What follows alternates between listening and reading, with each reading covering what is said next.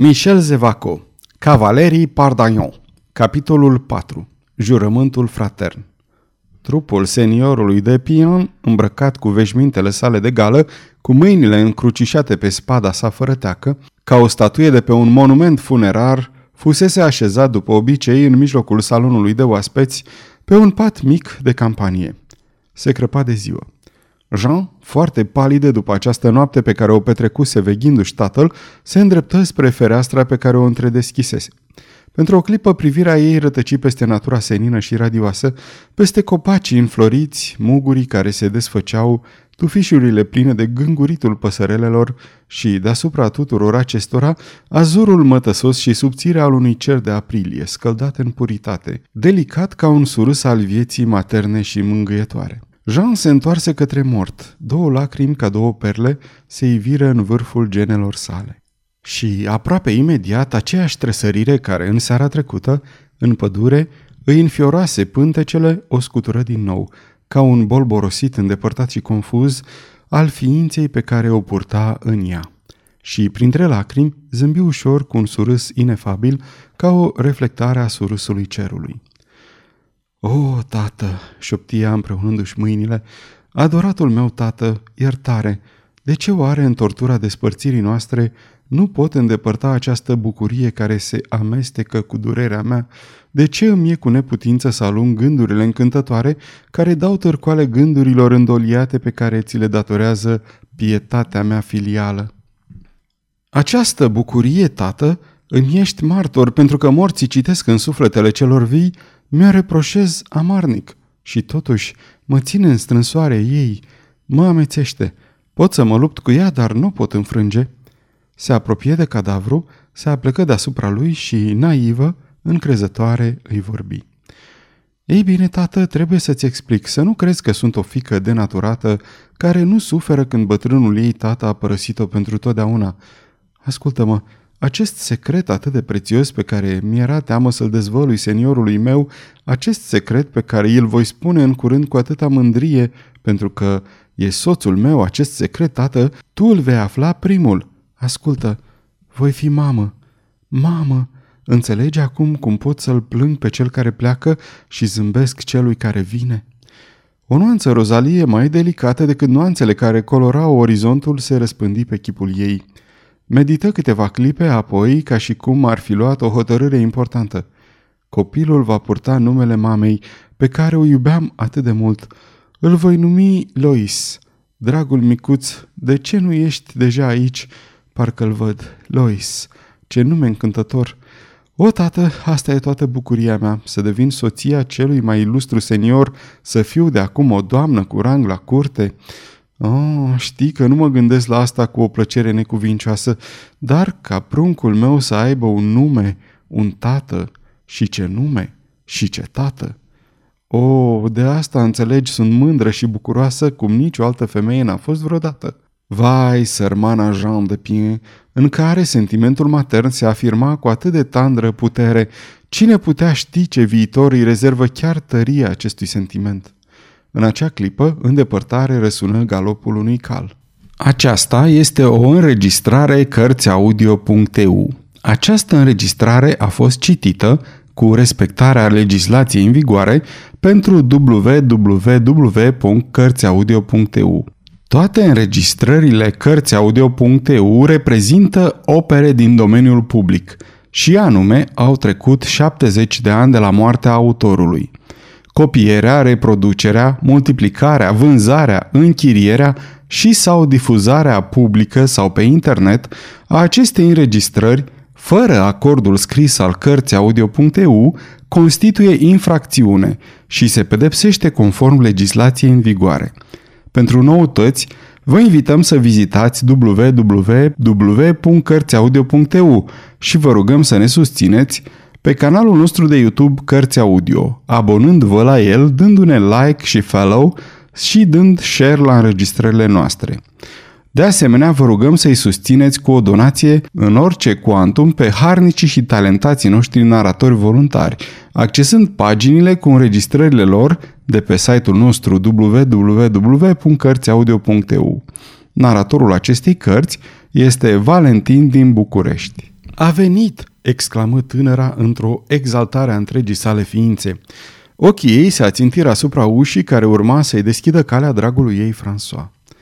Ușa se deschise. Jean, care era gata să se avânte, rămase împietrită și un puternic fior de gheață o străbătu din cap până în picioare. Cel care își făcu apariția era fratele lui François, Henri de Montmorency, care, făcu trei pași, se opri în fața ei cu capul acoperit fără să se încline. Doamnă, spuse el, aduc vești pe care am jurat să vi le transmit chiar în această dimineață. Altfel, nu m-ați vedea aici, într-o asemenea clipă, în locul celui pe care îl așteptați. Jean tremura, presimțind o nenorocire. Cu bruschețe, Henri adăugă. François a plecat în această noapte. Ea lăsă să-i scape un geamăt slab. A plecat? spuse ea cu timiditate. A plecat, dar se va întoarce curând, fără îndoială. Poate chiar astăzi? François nu se mai întoarce.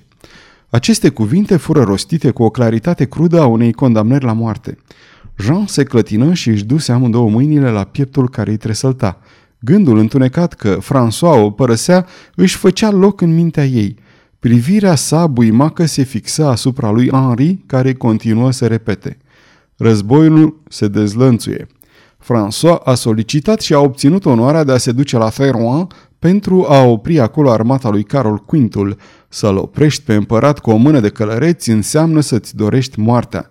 Sunt dator să vă spun tot ce gândesc, doamnă, ce gândește fratele meu, pus împotriva vrerii sale într-o situație fără ieșire, având alternativa de a renega o căsătorie pe care o regretă sau de a se expune disgrației conetabilului, dintre toate formele de sinucidere, François a ales-o pe cea mai glorioasă, dar și mai sigură.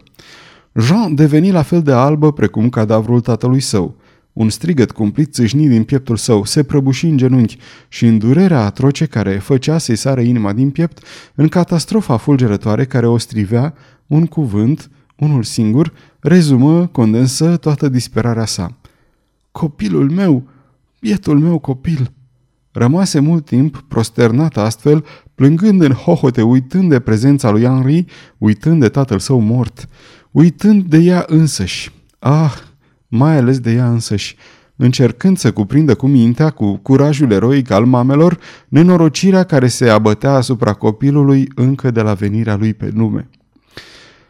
O, mamă, în acest ceas al disperării, ea nu era decât o mamă, și atunci, când se ridică, o asemenea hotărâre strălucea pe chipul său, o flamă de maternitate atât de maestoasă țâșnea din privirea ei, încât Henri, surprins, întunecat, înfiorat, se dădu înapoi. Bine, spuse ea, unde merge soțul, trebuie să meargă și soția. În seara asta voi pleca la Terouan. Să plecați, dumneavoastră? exclamă fratele lui François. Să fim serioși, să traversați un ținut cotropit, linii inamice, nu veți scăpa cu viață, nu veți pleca. Și cine mă va împiedica? exclamă ea cu un fel de exaltare. Eu, făcu Henri, tulburat, pierzându-și capul în fața acestei femei, care îi părea de o sută de ori mai frumoasă în durerea ei. Și deodată pasiunea puse stăpânire pe el, îl înnebuni, se dezlănțui în interiorul său. O prinse pe tânără în brațe, o strânse convulsiv și cu o voce înflăcărată spuse Jean, Jean a plecat, vă abandonează. Dacă e prea laș să strige în gura mare dragostea, înseamnă că nu vă iubește. Dar eu, eu, Jean, vă ador atât de mult încât simt că îmi pierd mințile, încât sunt gata să înfrunt cerul și infernul, să-mi ucid tatăl cu mâna mea dacă trebuie, dacă tatăl meu s-ar opune iubirii mele. Jean, oh, Jean, să moară François de moartea celor slabi dacă n-a știut să vă păstreze. Eu, eu vă doresc. Eu, eu vă voi revendica în fața Universului. Oh, Jean, un cuvânt de încurajare sau mai bine nu, nu spuneți nimic. O singură privire lipsită de mânie a dumneavoastră îmi va spune dacă pot spera și dacă e așa, cu paradisul în suflet, mă voi îndepărta până îmi veți face semn să vin. Și atunci voi veni, mai umil decât câinele care se târăște, mai puternic decât leul care își apără leoaica. Vorbea cu fraze scurte, sacadate, întretăiate, exaltându-se, îmbărbătându-se, îmbătându-se complet încetul cu încetul de forța pațiunii sale. Jean abia l auzea. toată voința, toată puterea și le folosea ca să se desprindă din strânsoarea violentă. Deodată putu să se smulgă din brațele bărbatului care se opri gâfâind. Atunci, Jean, în picioare, subțiată, înnobilată, ca să spunem așa, de tensiunea din interiorul ei, aruncă o privire prelungă asupra lui Henri, o privire teribilă, care, de la picioare, urcă până la cap. Făcu un pas, brațul ei se întinse. Degetul său atinse fruntea lui Henri și spuse Jos pălăria, domnule, dacă nu în fața femeii, măcar în fața morții. Henri tresări. Privirea sa tulbure se opri o clipă asupra cadavrului pe care păru că îl observă pentru prima dată. Cu un gest lent duse mâna la frunte, ca și cum ar fi fost învins ca pentru a se descoperi. Dar acest gest nu fu dus până la capăt. Brațul îi căzu pe lângă corp. Ochii se injectară de sânge. Tot orgoliul și toată violența familiei sale îi năpădiră creierul într-o vâlvătaie pârjolitoare și furia lui de a se simți dominat, de a se vedea atât de mic, explodă. La dracu! Nu știți, doamnă, că aici sunt la mine acasă și că numai eu, după tatăl meu, am dreptul să rămân cu capul acoperit?" La dumneavoastră acasă?" exclamă tânăra fără să înțeleagă. Acasă, da, acasă la mine. Hotărârea parlamentară care a fost transmisă aici restituie domeniul margensii casei noastre și nu va accepta ca o vasală, nu apucă să termine. Dintr-un salt, Jean se repezise la o casetă care conținea documentele decedatului. O deschisese, despăturise pergamentul care era deasupra, îl parcursese și, lăsându-l jos, vocea ei se ridică, acoperind-o pe cea lui Montmorency, chemând servitorii. Guillaume, Jacques, Toussaint, Pierre, veniți toți! Intrați, intrați cu toții! Doamnă, vrut să o întrerupă Henri. Servitorii îndoliați intraseră și împreună cu ei mai mulți țărani din Montgency. Intrați cu toții, continuă Jean cu febrilitate, susținută de o exaltare stranie. Intrați, intrați cu toții și aflați vestea cea nouă. Asta nu mai este casa mea. Jean apucă una din mâinile înghețate ale cadavrului și o scutură. Nu e așa, tată, că asta nu mai este casa noastră? Nu e așa că suntem alungați? Nu e așa, tată, că nu mai vrei să rămâi nicio clipă în casa acestui neam blestemat? Haideți, voi toți! Nu auziți că seniorul de Pien nu mai este la el acasă aici și că acest cadavru este izgonit? Afară! Afară, vă zic! Cu obrajii înfierbântați, cu pomeții îmbujorați, cu ochii în flăcări, Tânăra alerga de la un servitor la altul, îi împingea cu o putere irezistibilă, îi așeza în jurul patului de campanie și când manevra fu pregătită, făcu un semn. Opt bărbați apucară patul, îl ridicară pe umeri, iar ceilalți, blestemând pe înfundate, formară un cortegiu în fruntea căruia mergea Jean. Ca într-un coșmar, Henri văzu cadavrul ieșind pe ușă, apoi pe Jean dispărând și în depărtare, în sat, nu mai auzi decât un murmur înăbușit de înjurii. Atunci, izbi violent cu piciorul în pământ, ieși, sări pe cal și plin de furie o lua la goană. Jean, ajungând la bătrâna doică unde poruncise să fie dus cadavrul, căzu jos, zdrobită, epuizată, fără o lacrimă. Forța artificială care o susținuse până atunci dispărând brusc. Aproape imediat fu cuprinsă de o febră intensă. Pierdu contactul cu realitatea și doar delirul ei indica faptul că mai era încă în viață. Henri petrecu o noapte îngrozitoare, cu accese de rușine smerită, accese de furie dementă și crize pasionale. A doua zi se întoarse la Margency, gata de orice, poate chiar de crimă. Primi o veste zdrobitoare. Jean era pe moarte. Delirul lui încetă. După aceea, reveni în fiecare zi să dea târcoale casei țărănești. Aceasta dură luni de zile. Se scurse aproape un an, un an cumplit în care pasiunea lui atinse paroxismul, în care află subit că Therouan căzuse, că orașul fusese distrus, că garnizoana fusese trecută prin foc și sabie, că François dispăruse. Dispăruse? Poate murise? Spera. Da, în sufletul acestui frate încolții crescu și se întări în grozitoarea speranță și a avut această convingere nestrămutată în ziua în care câțiva oșteni extenuați, slăbiți, în zdrențe, trecură prin Montmorency și poposiră la castel. Ei povestiră cum a fost cucerit Therouan, incendierea, pustirea orașului, marele masacru al garnizoanei. În cel privește pe comandant, pe Montmorency, acesta dispăruse – Nu se știa ce se întâmplase cu el, iar părerea lor hotărâtă se rezuma la următoarele. E mort. Fusese văzut o clipă în spatele unei baricade asediată de peste 3000 de atacatori. Și, de acum liniștit, Henri început din nou să dea târcoale casei, așteptând cu răbdare ca, până la urmă, Jean să se însănătoșească.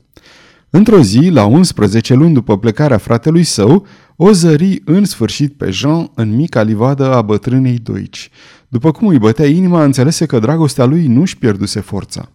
Jean era în doliu. După tatăl său sau după François, nimeni nu știa. Ținea în brațe un copil pe care îl strângea la piept cu pasiune. Henri se întoarse, mergând încet, punând la cale un plan. În sfârșit, Jean se însănătoșise. În sfârșit putea să acționeze. Era simplu. O va răpi pe tânăra femeie și o va lua cu forța la castel. O va duce așa cum trebuie să-și fi dus oamenii primitivi în brațele lor păroase, femeia aleasă. Odată nelegiuirea hotărâtă, studiată pe toate fețele, Henri se simți mai liniștit decât fusese vreodată în ultimul an. Ajungând în curtea de onoare, văzu un călăreț plin de praf care tocmai descălecase. Henri păli. I se păru însă că acest bărbat avea o figură bucuroasă, că aducea o veste pe care o considera bună.